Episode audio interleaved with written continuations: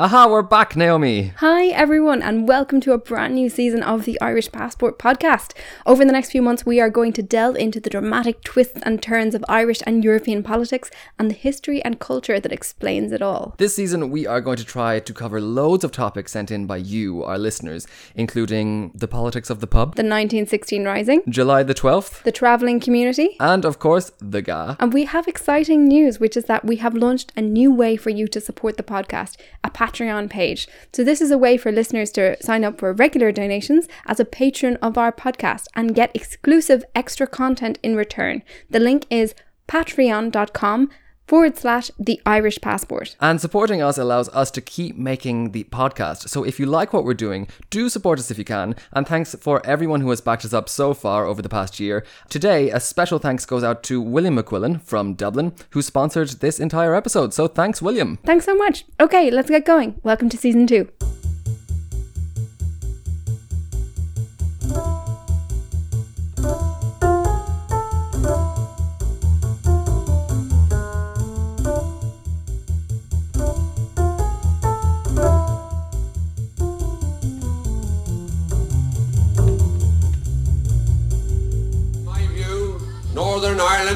As a political entity has failed completely. Northern Ireland no longer exists as a viable political entity. And my view is that some new way forward must be found, some new political arrangement. And that way forward and that political arrangement can only be found by the two sovereign governments coming together and devising a solution for that situation which will ultimately lead to the unity of this country, people north and south. and made it a little bit of Britain. But I, I've always really thought of it all as one place, Ireland, you know. Well, it's And one I- island anyway. Yeah. But I mean, I see the trouble now being that uh, certain people, you know, think that um, the British shouldn't be there, and if they are there, they certainly shouldn't be sh- uh, shooting the Irish people, you know. And I think they shouldn't be, you know. It's a bit much. You, you think the British uh, should uh, should get out? Yeah, uh, you know, eventually that's what I think, yeah. That the solution is, is, is for Britain to give Ireland back to the Irish? Yeah. all men and women of goodwill, will hope and pray that the present deplorable and distressing situation will not further deteriorate, but that it will soon be ended, firstly, by the granting of full equality of citizenship to every man and woman in the six-county area, regardless of class, creed, or political persuasion, and eventually by the restoration of the historic unity of our country. to the terrorists operate from, from the Irish Republic. That's where they come from.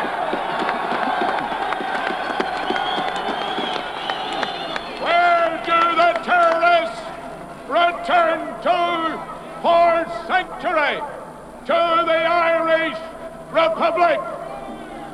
And yet Mrs. Thatcher tells us that that republic must have some say in our province. We say never, never. As Irish Republicans, we want to see an end to British jurisdiction. Tony Blair says there will not be a united Ireland. In the lifetime of people in Ireland, we say the exact opposite. There will be, and there should be, and there can be a united Ireland in our lifetime. Would still like to see a united Ireland now. As for the Irish people to decide, my own view is historically Ireland, yes, I, I'm very much on the record of that. But it's quite honestly, the peace process has brought about a huge step forward. There's a lot of cross border agreement, there's a mm. lot of cross border institutions. There is a feeling. You go, you go to Belfast, you go to Dublin, people travel back and forth all the time. The governments are in touch with each other every hour of every day on, on different issues. There, there is that kind of sense there's, there's one island of Ireland. You might have recognised a few famous voices there, listeners. So that was, in order, Charlie Haughey, the former Taoiseach, Paul McCartney of the Beatles, Jack Lynch, another former Taoiseach, Ian Paisley, the late DUP leader, Gerry Adams, the former president of Sinn Féin, and of course, Labour's Jeremy Corbyn, the current leader of the British opposition. And even though all those clips range from 1969 to the present day, all of them are talking about the same contentious question of a united Ireland, which is our theme for today. The idea of a united Ireland has been a driving force in Irish, Northern Irish, and British politics since partition almost 100 years ago. But the question has re emerged and been transformed since June 2016. In this episode, we're going to lay out how things stand in opinion polls right now and what a united Ireland could actually mean. We'll explore some of the earliest political movements that sought to unite the whole island, and we'll also be hearing the opinions of ordinary people from both sides of the border about whether reunification is a good idea or if it's even possible. And not to worry, listeners, as politicians and some journalists lose their cool completely over the latest twist in the Brexit negotiations, we're going to be keeping calm. uh, we're going to be setting out the plain facts of the future of the border under Brexit. So, first of all, Tim, you're going to fill us in on some history. And I'm actually going to go way back on this one, further back than, than you might think, actually. Because, Naomi, it's an interesting factor in all this that the quest for a united Ireland is actually far, far older than even partition. Okay, you're going to have to explain that one. Okay, right. Well, the, the idea of national unity, regardless of religion or identity, actually goes back really to the roots of Irish republicanism in the 18th century. Uh, do you remember those United Irishmen? Mm-hmm. We talked about them before on the podcast. Those guys um, inspired by the French Revolution. Uh, they launched one of the biggest rebellions in the history of Ireland uh, against British rule, the 1798 Rebellion. And that whole movement was was built on the idea that all the traditions on the island, Protestant and Catholic, could unite together as one political front. And of course, that history is written right there in the Irish tricolour, of course, which is green for the Republican tradition and orange for the Protestant tradition, and the white represented peaceful union between them. It's really interesting, actually, in the context of this episode, to think that an older idea of a united Ireland is actually inscribed in our flag. Hmm. And in a way, that acknowledges our differences as well. Hmm. And by the way, it's the 170th anniversary of the Irish flag this year. So happy birthday, flag. happy birthday, flag. Um, yeah. And of course, you know, the, the prominence of that orange colour uh, on the flag is no coincidence. Uh, before the 1798 rebellion, the hotbed of Republican radicalism in Ireland was actually in Belfast. And and it was mostly among middle class Presbyterians and Anglicans. This is so fascinating, and I think it's really overlooked. Like, those Republican icons like Wolfe Tone, who was one of the, the leaders of that 1978 rebellion, they were actually very high profile Protestant elites at the time. Mm. And if I remember it correctly, Tim, the Society of United Irishmen, they'd essentially figured out that Ireland's internal divisions were basically its biggest weakness. Right, yeah. So, so remember, um, listeners, that religious hierarchy at this time had been written into law by the colonial administration. So the Catholic majority were at the very bottom, mostly denied basic access to education or legal representation or public office. The Presbyterians, mostly in the north of Ireland, were somewhere in the middle of that hierarchy. They had certain rights that Catholics didn't have, but they didn't have full civil rights either. And then the Anglican elite held most of the power in the country.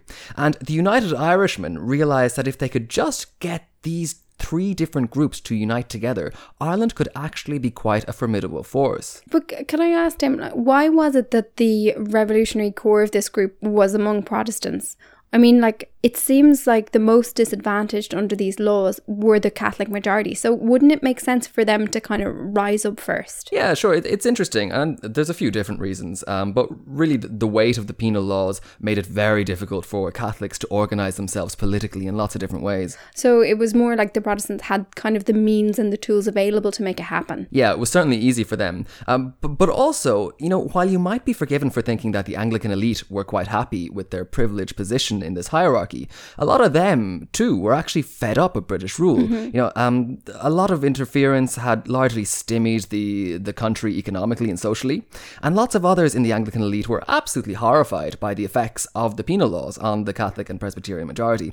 And then, of course, the Presbyterians themselves they were also denied several basic civil rights, so they weren't particularly happy either. Mm.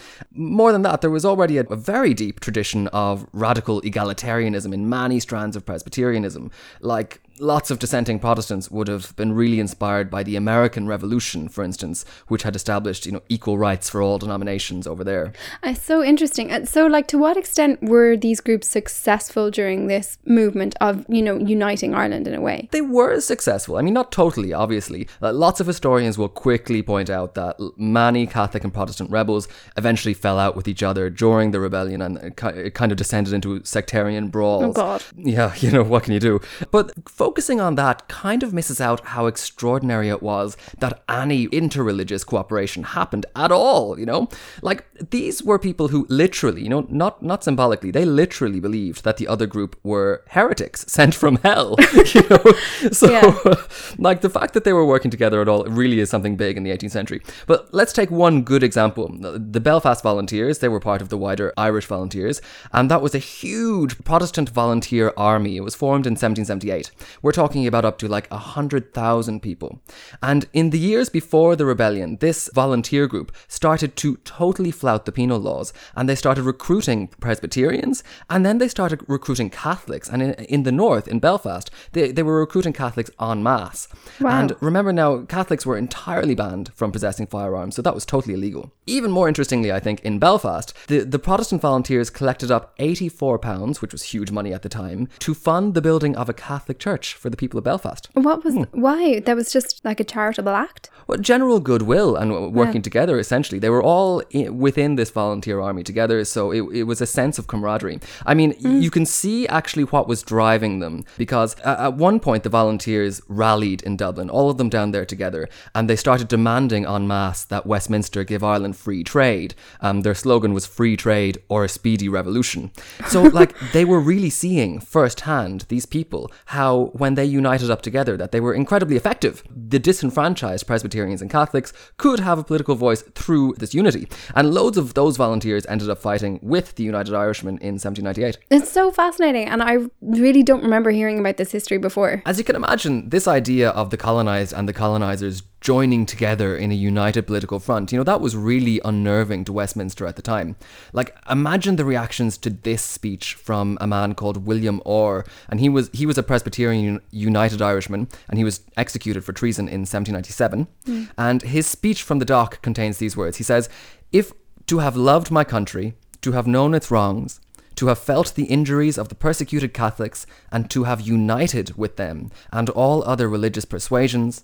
If these be felonies, I am a felon, but not otherwise.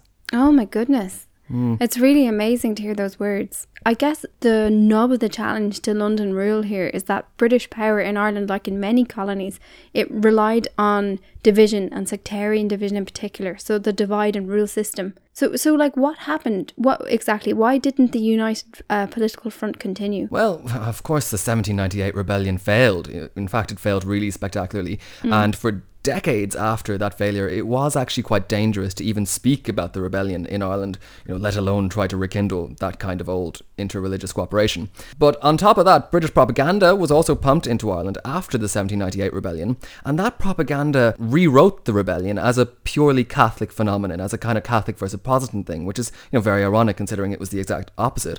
Um, re- references to the huge big Protestant insurrections in the north, especially in County Antrim and in County Down, Down, they were carefully ignored in all this propaganda, and in time, they were largely written out of history for a long time. It seems really sad because it seems like there was this whole generation who managed to put their differences aside and work together, and they they were just forgotten. And hmm. you know these old divisions came back in force. By the time we come around to the 20th century, there was a huge gap between these pro-union Protestants in the north and the pro-independence Catholics in the south. Right, sure. So if we skip forward to about 1914, uh, at that point, Britain was introducing a Home Rule Bill, which would have granted Ireland a regional devolved parliament, a little bit like what Scotland has now. But that Home Rule Bill was so strongly rejected uh, by Protestant Unionists in the north that it was revised in 1920 to create two devolved parliaments. There would there would have been one for the Protestant North, and there would have been another one for the Catholic South, and that Northern Territory was going to be called Northern Ireland, and the rest of the island would have been called Southern Ireland. Okay, so even under home rule, there still wouldn't have been a united Ireland.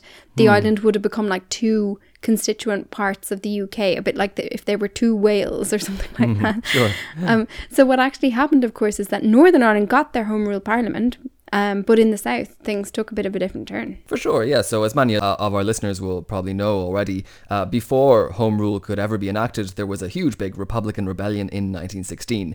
And in the wake of that rebellion, for many people, Home Rule just wasn't good enough anymore. And a lot of the population in the South wanted full independence. So, this can be seen especially in the, in the 1918 general election, where almost all Irish constituencies outside the Protestant North voted for the Republican Sinn Féin party. And they were advocating a total breakaway from the UK. And we know what happened next partition. Right, so in 1922, the territory that was known as Southern Ireland for less than a year, it broke away and became the Irish Free State, leaving the UK entirely. And later on, of course, that same territory became the Republic of Ireland and left the Commonwealth too. So I guess this made the dream of a united Ireland much more complicated, right? Because to unionists in the north, joining this breakaway radical republic, um, that became quite a scary, fearful proposition because it was mm. it was seen as very Catholic dominated and, and hostile to Protestants. And in the republic, Northern Ireland was seen as an occupied territory, and it was kind of reflected that way in uh, De Valera's constitution in, in 1937, where it's described as part of the republic's national territory. Yeah, and that's a that's a really in-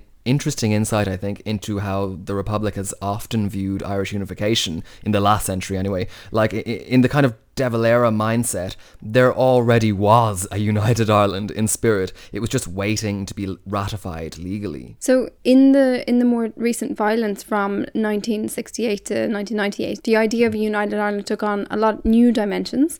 So in the context of the Catholic civil rights marches, which kicked off the troubles in the 60s, a united Ireland this would have meant equal rights for them for Catholics in the north, and it also would have ended the sectarian system of Protestant unionist governance there. Sure, a lot of of the tension between Unionists and Nationalists in the North at that time stemmed from a fear among Unionists that a united Ireland was maybe imminent mm. and that they had to do everything in their power to resist it happening.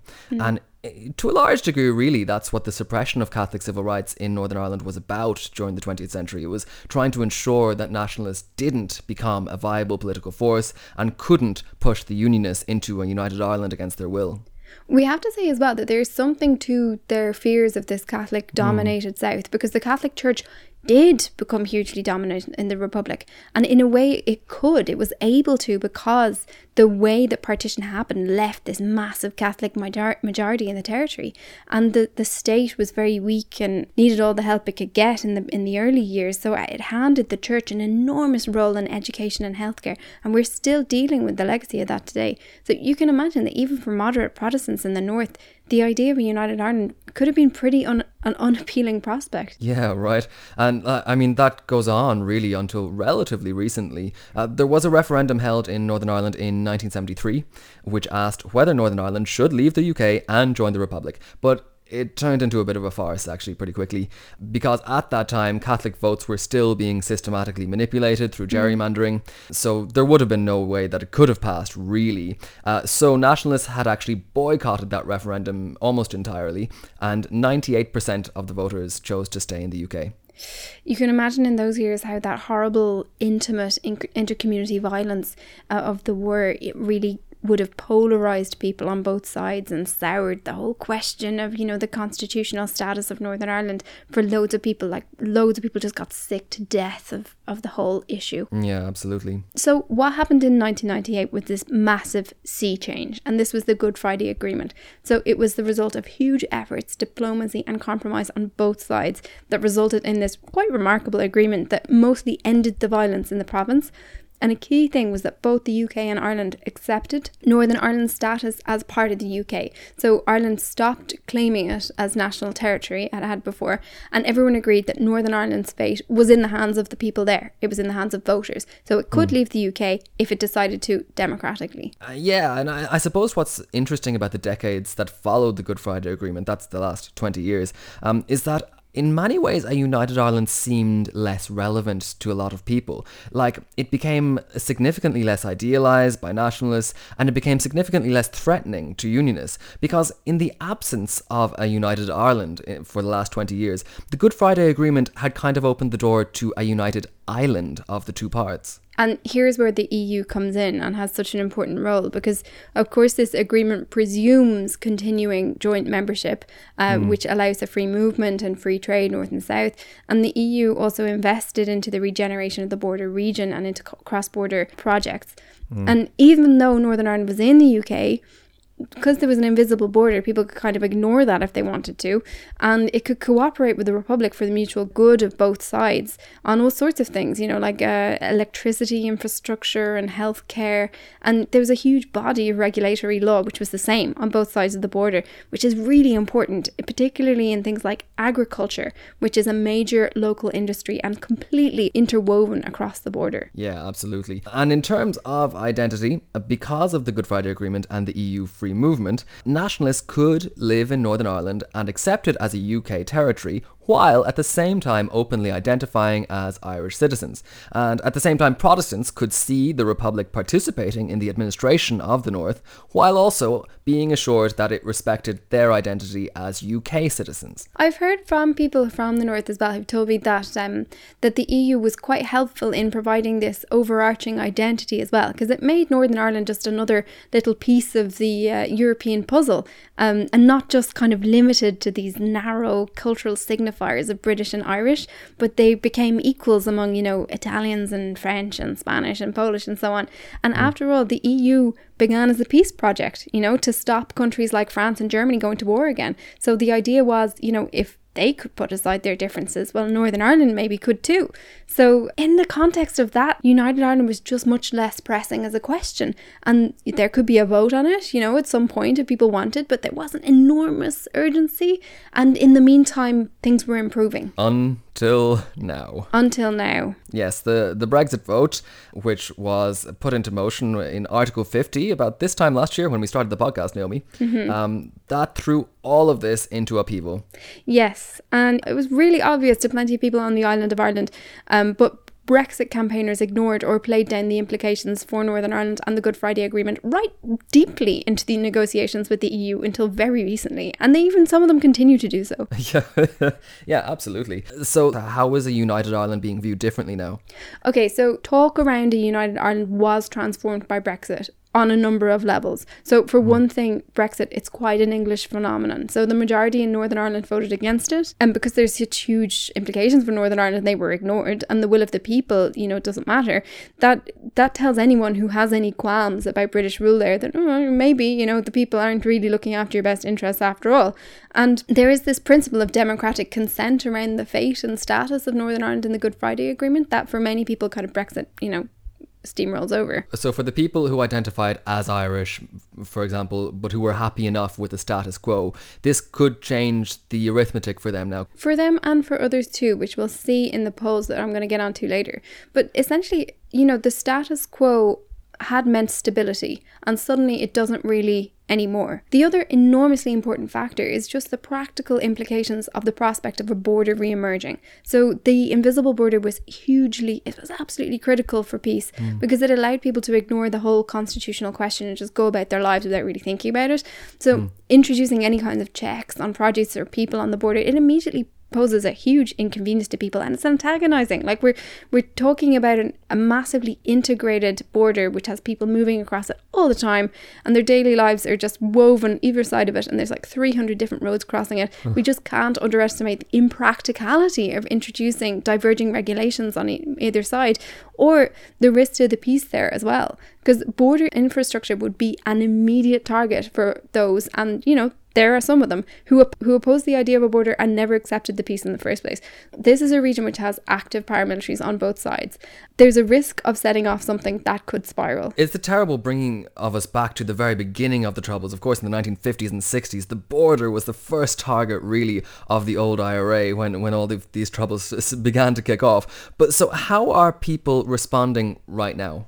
Well, the government of Ireland saw this risk early on and reacted to it. So during the Brexit campaign, it was already working out contingencies and what it needed to do just in case it passed. As soon as it was clear that Brexit had passed, Dublin began a huge effort of shuttle diplomacy, so basically sending mm. delegations to every EU member at least once to explain the border situation and the challenges for the island. And this really paid off quite quickly because Enda Kenny, the last Taoiseach, uh, got an agreement from the EU that Northern Ireland could automatically be in the EU if it voted for a united Ireland, which is like called the East Germany precedent. And, and that's something that got the words United Ireland on the front page of the Financial Times, which wasn't something I thought I would see anytime soon. In one way, there has been a step taken towards United Ireland in the context of Brexit there. I mean, you know, even if it doesn't mean anything, it's just talking about a potential future, you know, scenario. Just that bringing of that language of a United Ireland back into the norm, you know, into kind of mm. currency, that was a big change, you know? And that was just the beginning. So immediately afterwards, there was a leadership campaign to replace Enda Kenny as Taoiseach. And Simon Coveney, who was one of the candidates, his tagline for his campaign was Uniting Ireland. And that's not a hmm. coincidence. And he spoke hmm. openly about his hopes for a united Ireland. And of course, you know, Leo Varadkar, his rival, won. And Simon Co- Coveney is now foreign minister. But this was, you know, mood music that was really different from the precedent, like the preceding years. Because of course, Fine Gael are far from raving Republicans, you know? yeah, right. Mood mood music indeed. Um, but like, does mood music as it is, does it really matter what Leo Varadkar or Simon Coveney are, are saying to get elected? I mean, it, it does in the sense that it has the effect of shifting the political norm. So essentially, almost everyone in Irish politics supports a united Ireland in theory but it was wasn't very fashionable to talk about it. Sinn Féin were going to talk about it and basically no one else. But now the issue is being reclaimed by the centre ground, and it's like Brexit gave the question of united Ireland political momentum. I suppose for Sinn Féin then, which are the Republican left party, this must seem like a golden opportunity. Like everyone in the centre now is playing catch up with what they've been saying for years. Perhaps it does, or perhaps they feel like their thing is being taken away. I don't know. Ah, sure. But but in the run up to Christmas, when I was um, walking around Dublin city centre. I noticed the posters had come up on the street lamps. They were a poster which said towards a united Ireland, so this was hmm. irresistible. I had to go along. So let's hear what they had to say.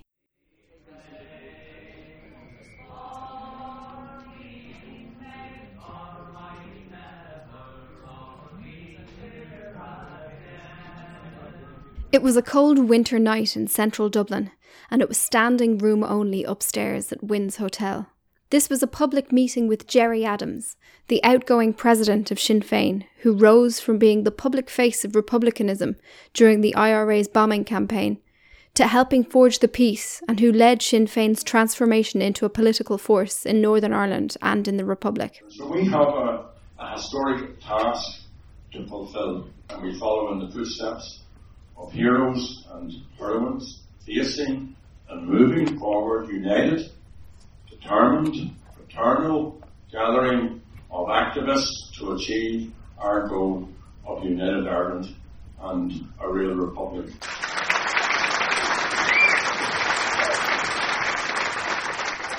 After the talk, I mingled among the crowd to chat to people about why it was that a united Ireland was important to them and when they expected it would happen. I myself never once mentioned the word Brexit, but almost everyone I spoke to brought it up.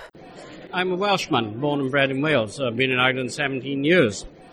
And, uh, uh, you know, we've, we've seen obviously the troubles in Northern Ireland throughout the years, you know. Uh, myself and a lot of Irish, uh, Welsh people think that it should be a united Ireland. Ireland should belong to the Irish people and it should all be part of the Republic. And, and I think that if you went to Wales and talked to the people, they would be saying the same thing. Do you think it's going to happen? I think it will happen. How, how soon, I don't know. Maybe with um, what's happening now with the Brexit and everything else, it could come sooner than later. Hopefully, it will.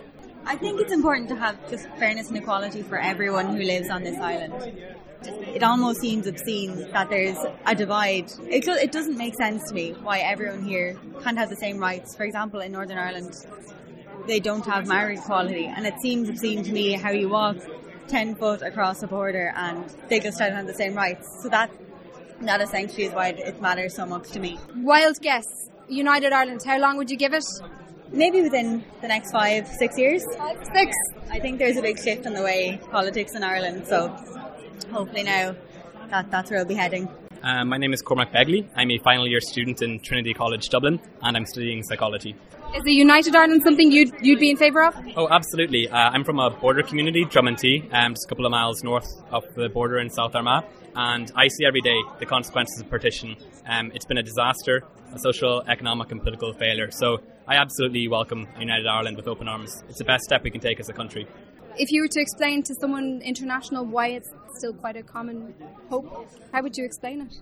Well, there's two strands to it. One is the historical aspect that um, British rule in Ireland is based upon colonialism, imperialism, and partition. It's fundamentally undemocratic. But on a more practical level, it affects people's everyday lives. It affects people's travels, their rights. There's currency border. If we have to exchange from pounds to euros. I'm from the north, but studying in the Republic. My life depends on the exchange rate, which isn't great right now, unfortunately, for me. It's just a matter of historical justice, but also in making real positive changes to people's lives. The current way of partition right now doesn't benefit anyone, and everyone would benefit from having United Ireland. How long would you give it if you were to guess? Oh, I mean, I would like it to be immediately. I'd like it to be yesterday, in fact. But realistically, looking at the trends and looking at the polling, I'd say we could have a border poll within the next five to ten years, and, and United Ireland shortly after. I would say. I'm a Donegal girl. My dad was uh, Kerry. I live in West Cork. This is the island of Ireland. 32 counties should always have been, and I'm a firm, absolute, passionate believer in United Ireland. I think it will. It has to change. We have to change, and I think Brexit is going to be devastating. But I think it might be, in some ways, you know, what doesn't kill us makes us stronger. Uh, my name is Yui. I work in security, and I'm over 50. Why is a united Ireland something that you want? Because it's our country. We blunt just the British stole the country, you know what I mean? And they divided it and partitioned it. With the help of the, the southern government as well, they've kept the partition going. Economically, there's no point in having two health systems and two of everything, you know what I mean? For such a small country, it's pretty silly, you know what I mean? You try and ask the people up the north, the north of Ireland, like there's a lot of them like want to be part of Britain, but there's also a hell of a lot of them want to be part of the Republic of Ireland as well. You know, they don't want to be in a, one united Ireland, you know. So like you have to take their view into consideration as well. And if you ask the vast majority of people in Britain whether they'd like it, they'd say like, give it back. You know what I mean? We don't want it. You know what I mean? So if you were to guess, how many years would you give it United Ireland? Um, I don't know. I, I think now this Brexit thing now might speed it up. I say we'll probably have to wait till after Brexit and see what happens. And when the, when the unionist farmers see all the, the, the money that's going to be flowing out of their pockets, they might change their minds. You know what I mean? And say like we want to be back in the European Union because I can't see Britain subsidising them the way Europe used to subsidise them. You know what I mean? Growing up, it's strange, isn't it? Because I'm 24 no other country in the world's really like that. And you try and explain it to people outside of the country, you're like, wait, you guys are the same, aren't you? And you're like, kind of, but not really. So I'd love to see United Ireland. Nothing that please me. Like Hughie mentioned, Brexit's going to be extremely interesting. See what happens post Brexit. If Brexit even goes ahead. If England managed to get it together. United Ireland, it's important. Uniting the country couldn't be more important, you know? How long would you give it? I'd say in the next 10 years, you'll see United Ireland. Yeah.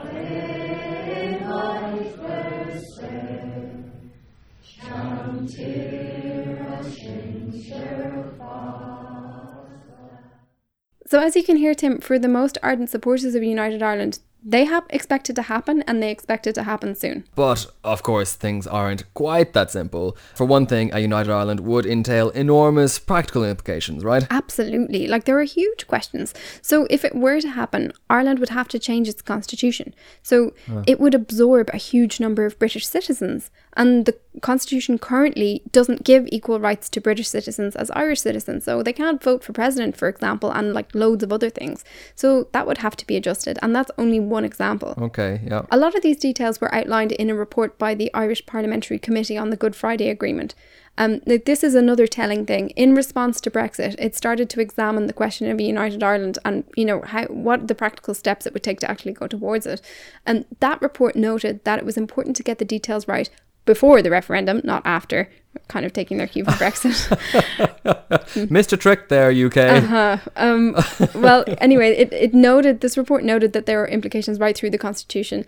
Um, like another example is that our state gives a very important place to the Irish language. Like there's an Irish mm. language requirement for primary school teachers and, you know, it's compulsory for students in school that compulsory Irish could well be challenged because it could be discriminatory to these new citizens. That was that's something that would have to be considered. Okay, and of course we know how sensitive the Irish language can be in Northern Ireland. Uh, um, it's a sticking point at the moment in why there is currently no ruling assembly uh, whether to yeah. allow for an Irish Language Act. Uh, but that's only the start, right? I mean, the Irish Language Act seems like small potatoes when you consider that the North currently benefits from healthcare that is free at the point of use. The NHS, of course, which uh, people in Britain are very proud of. Mm. Uh, whereas in the Republic, you have to pay for your doctor's appointment when you show up. I think it's like 50 or 60 euros, which is something that you hear repeatedly from people in Northern Ireland as an argument against unification. Yeah, I've heard it myself. And there would also have to be a big debate about our national symbols and whether they would represent this, you know, whole island. Like our national anthem, for example, which is in Irish, of course, and the flag. Happy birthday flag. Mm. Um, and of course, that, that is a, a little bit ironic considering that the flag is built around the idea of representing the green and the white and the orange together. Exactly. Like it's quite sad, but uh, you know, plenty of unionists might not know that meaning, or it might not be the primary meaning for them. Their primary association with that flag might be its use by Republicans and militants. Mm. So if they, you know, are to feel like they belong in this united Ireland, which would be completely necessary for it to work, you might need a big gesture like South Africa did. Naomi, you might remember from our season one finale that we heard from the guys over at the Northern Irish Fly By Those Nets podcast. Mhm. And at the time, they actually did bring up the complications around a potential United Ireland, both in practical terms and in terms of complex identities. So um, let's take a listen to what they had to say. I, I chose the Irish passport. It seemed like a nicer kind of decision, but at the same time, like I see myself as like a Northern Irish British citizen. The institutions of affection, to use that term, like when I look at what I love about the country, I see England or the UK as a country with like a really good uh, tradition on like the left, or kind of like a good progressive liberal country. Even every now and again, they vote Tory. The Republic of Ireland is more economically con- uh, and socially conservative than the majority of the United Kingdom it probably shares more in common with kind of the Tory shires in terms of its kind of economic policy and outlook. As a Northern Irish person from a traditionally like nationalist background, would I want to actually join this version of Ireland? I grew up that kind of that culture of BBC and all the rest of it, and Coronation Street uh, in Belfast. But I think you know I've always considered myself Irish. My family very much consider themselves Irish. I've always had an Irish passport. I've I have family in Dublin. So, but at the same time, whenever I considered university, there was just always always this idea of automatic outlook towards uh, UK universities as opposed to an inward look towards say UIG and Galway. This again, this idea of you know being part of something more interesting, more dynamic. It was very much in, in the UK and, and in, in the island of Britain.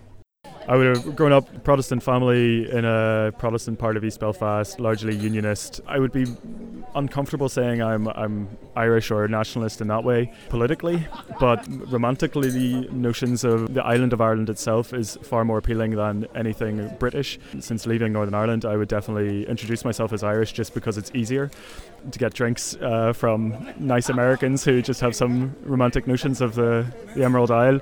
My main exposure to people from the Republic has been in France. Actually, I worked in a in a campsite in the French countryside, and I was best mates with a girl from Cork, and she would have made all these jokes about the Black North and how she'd never actually crossed the border, and uh, how they would run around the garden in Cork playing IRA, which I think was like a weird game of chases, but uh, the the good guys were the IRA and the bad guys were the Brits, and I was just like shocked that this is this level of disconnect. Any of these ideas about like, well, what would a united Ireland look like? It kind of got into that would be the day when our sectarian politics would be finished and uh, everyone would just decide that we all want to be part of Ireland and that'd be grand. And that's why it seems so impossible. But there's like a version of it.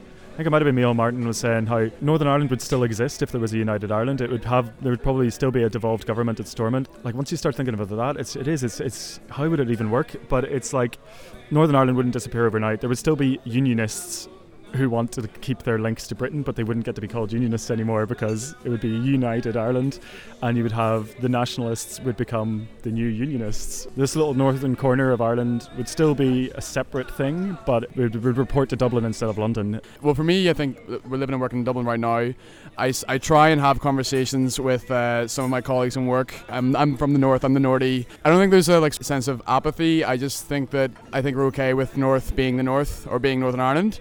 And I think there's still a sense of ambiguity towards this idea of United Ireland. But then some, sometimes I've had conversations and people are talking about, you know, reclaiming the North and why wouldn't you want to have United Ireland? It's like, well, you know, what kind of plan do you have? I mean, uh, it's only really Sinn Féin have really talked about an actual, some sort of, like a genuine concrete plan for United Ireland. But even then, it's it's only really Sinn Féin are pushing that. Would you would you not think that we already have like a united Ireland under the EU? The fact that like you know you could everyone was automatically a citizen of both countries is kind of I felt like it was like a really nice deal, even if it was like ideologically impure. And like, I'm kind of sad the time for taking sides is kind of coming. It's the shared custody thing where it's like uh, this challenges like the identity of both sides. I'm not quite sure like if anyone actually wants anything. I'm pretty certain that politicians in the UK don't want Northern Ireland in terms of like their rhetoric. They want Scotland. When they talk about Northern Ireland, it's always a more muted language. I think they were just like waiting for like the border poll to eventually kind of you know be triggered at some point. And so like that, I, I think that's quite sad actually but I kind of like the you know having my cake and eating it, but you know the time for cake is gone. So, even in that segment, we can see that opinions vary quite a bit about this. And even in the Republic, some people are still very reticent about the prospect of unification. Uh, so, Naomi, let's take a look at what the polls exactly say on the matter. Okay, I'll do Northern Ireland first. Um, so, there's been a series of polls on this by a company called Lucid Talks. And they, the way they work essentially is they gather together about 2,000 people reflecting the demographic makeup of Northern Ireland. The general trend is that a majority, above 60%, believe a border poll or a referendum on a united Ireland should be held in the next five to ten years. There's also, though, a minority of just under one in five people who believe there should never be a border poll. So we can kind mm-hmm. of think of them as like the hardcore unionists who are just total refuseniks on the entire idea of a united Ireland. They, you mm. know, that group poses a conundrum for the whole project because there's the question of like, how far would they go to resist a united Ireland? So, where does support for a united Ireland stand now? As it stands, all the polls show a majority support um, for Northern Ireland remaining in the UK, and the margin of that is something around 60 to 40%. However, uh-huh. however, when you factor in Brexit, that changes. Aha, I see. Yes. So if you change the question and you say, would you vote to stay in the UK if there was a hard Brexit? Then support for leaving increases substantially. And particularly prone to changing their vote are this middle group. So people who aren't strongly affiliated, kind of orange or green, they're kind of the middle ground.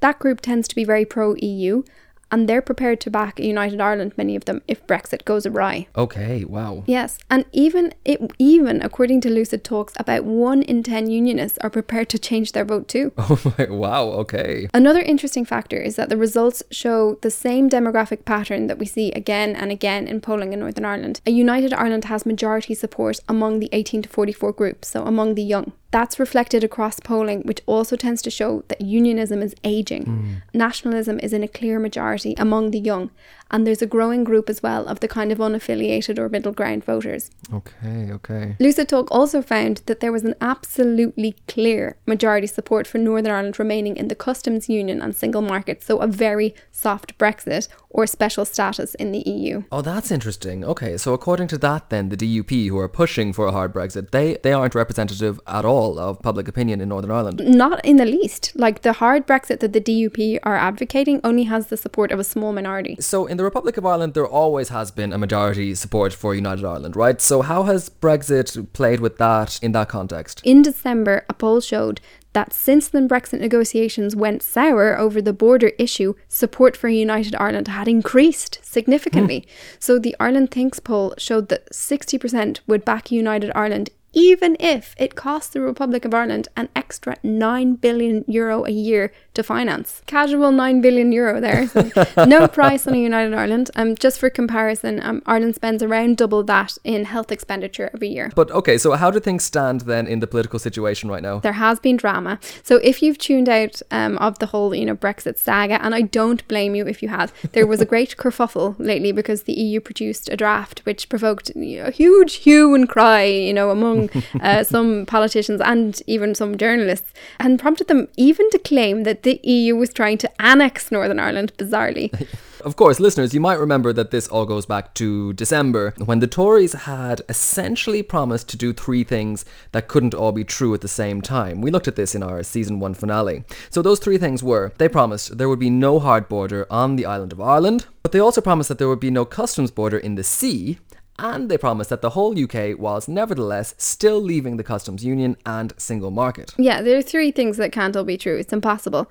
The British government used to insist that the magical solution would be uh, this magic trade deal or technology that would just make it miraculously possible for all these things to be true at the same time. But they never actually produced any anything except for rhetoric supporting that. So the December agreement said, okay, um, just in case you know these um, the magic solution doesn't appear, um, Northern Ireland will have regulatory alignment with the Republic of Ireland in things that are necessary to avoid a border appearing. Okay, so this is a backstop solution just just in case that pigs cannot in, in fact fly. Yeah, the development that's happened in the last week or so is basically that this uh, agreement of December has been translated into a legal text um, that says, okay, okay, so regulatory alignment, that means this, that means one regulatory zone. Farming and environmental regulations of the EU would apply in Northern Ireland, and so on, going through all the areas that would have to have the same regulations in order to avoid a border. But if there was regulatory alignment on the island of Ireland, would that mean that there were checks between Northern Ireland and Britain? It does if it leaves the single market and customs union. So the EU acknowledged that London had promised there would be no barriers between Northern Ireland and Britain, but it said that's up to you guys. Like that's an internal UK affair. Um, mm. And, you know, we're not going to have any say on how that would be achieved. Uh, they don't see it how it could be. Um, it's worth saying as well that Northern Ireland is already differentiated from Britain in many ways. So there are already checks on agricultural food products between Northern Ireland and Britain because the island of Ireland is already one single unit for veterinary health because you just the border mm. region like you just can't stop um, you know, animal diseases from spreading there. They don't respect political boundaries. Imagine. And also, of course, Northern Ireland, you know, it has devolved powers, plenty of them, and plenty of differing laws on all kinds of things. Sure, most famously perhaps on same-sex marriage, yeah, for, for instance. One example, yeah. And mm. even though the DUP and London had already agreed to the principles of this document, nevertheless, the legal text was greeted, greeted with huge drama when the when the details were kind of spelled out. Um, hmm. okay, so here we here we all are. what on earth are our options now for the future? So to find that out, I spoke to Katy Hayward, who is a political sociologist in Queen's University Belfast, and she told me that the reaction to this EU draft was completely split in Northern Ireland. So nationalists tended to react with relief, essentially, and unionists were kind of terrified because there was this talk coming out of London of annexation and all this, and you know that it would have some kind of implication for Northern Ireland's status in the UK, which she stressed this was not under question. This had nothing to do with Northern Ireland being in the UK or not. The language and rhetoric of the British government has been quite unhelpful because if you frame anything as disrupting the constitution of the UK and particularly Northern Ireland's place in it, it puts unionists in a very difficult position because they then feel, as though the union is under threat. And it really is not under threat by any bespoke arrangements for Northern Ireland. Because the baseline is Northern Ireland is already in a distinct position as a result of devolution and as a result of the 98 agreement. If you bring back to the fore the Irish border as a contested issue, and you have Ireland on one side of the table and the British government on the other, then of course you're going to reignite tensions between unionism and nationalism if you frame it as being a choice between being closer to Ireland or to Britain. So it makes it very difficult to have an evidence based, rational, pragmatic approach to the Irish border, such as we need. Hayward told me that in her analysis, there were basically two options. So either there were bespoke arrangements for Northern Ireland to avoid a border, and that means keeping regulatory alignment in many areas with the Republic of Ireland, or there is the nuclear option, the Brexit hmm. walkout, the no deal. So this has been touted by the most hardcore Brexiteers, but it's not something that's really happened before in history. So no one really knows what would happen except that it would be chaos. So Hayward explained that this would mean an instant border would have to be drawn across the island of Ireland, and we would be back to the days of approved roads and unapproved roads, all traders would have to fill out paperwork to cross the border, and customs people from both jurisdictions would have to be there waiting at checkpoints on the roads to check that they'd done this paperwork, and it just would be chaos. That's the worst case scenario. That would be very bad because of what we know would happen and what we don't know. You have to enforce a customs border. You don't have a choice about that people who haven't in the past ever needed to fill in a customs declaration are now all expected required to do so, and they won't be able to cross the border unless they have the necessary paperwork completed. I mean, you can just see how it would end up quite uh, quite chaotic. You have to have some roads that are approved for the movement of goods that are eligible for customs controls, and then unapproved roads. And you'll have to have customs officials from the south and from the north at that border. I mean, it's just it's almost inconceivable. And I think that's part of the problem is that we sort of look at it and think, oh, there's no way we can can conceive of that happening. Mm. But that is what would be expected, and we wouldn't have a choice. So, all this talk from the UK government about technological solutions or a free trade deal that would mean that the border remained invisible, uh, what should we be making of that? How seriously should we be taking it right now? Not at all. Like, rest assured that this is this talk is completely unfounded. Like, technological solutions can only speed up checks at the border. They can't eliminate the need for them altogether. And not being in a customs union together means there has to be a border for for goods to be checked because there there's going to be tariffs on some of them coming in. So there's just no other choice. And and by the way, the UK has really terrible form on adopting border technology. Like it tried to bring in an e-border system and it was a complete disaster that went on for years and years and cost hundreds of millions all spent to no avail. But anyway, Ireland and therefore the EU is not going to accept a deal that causes a border. And that was laid out right at the beginning of the negotiations. Okay, God, what a mess. Yes, and Tim Hayward might have some hard words for us too Oh. for talking about a united Ireland at all. Oh. Because in her view, you know, a deal can only be reached if everyone just like cools off. And stops talking about annexation and stops talking about a united Ireland and literally sticks to the technocratic solutions that would allow Northern Ireland to just keep the status quo with minimum disruption. Idea about the United Ireland being more likely now, I can see why that's come about, but actually it's really wrong-headed thinking. You know, we see from the result of the Brexit referendum all the anxiety caused, all the difficulties caused by imposing a particular interpretation of a majority referendum on Northern Ireland with apparently little regard for the implications for a portion of the population in Northern Ireland.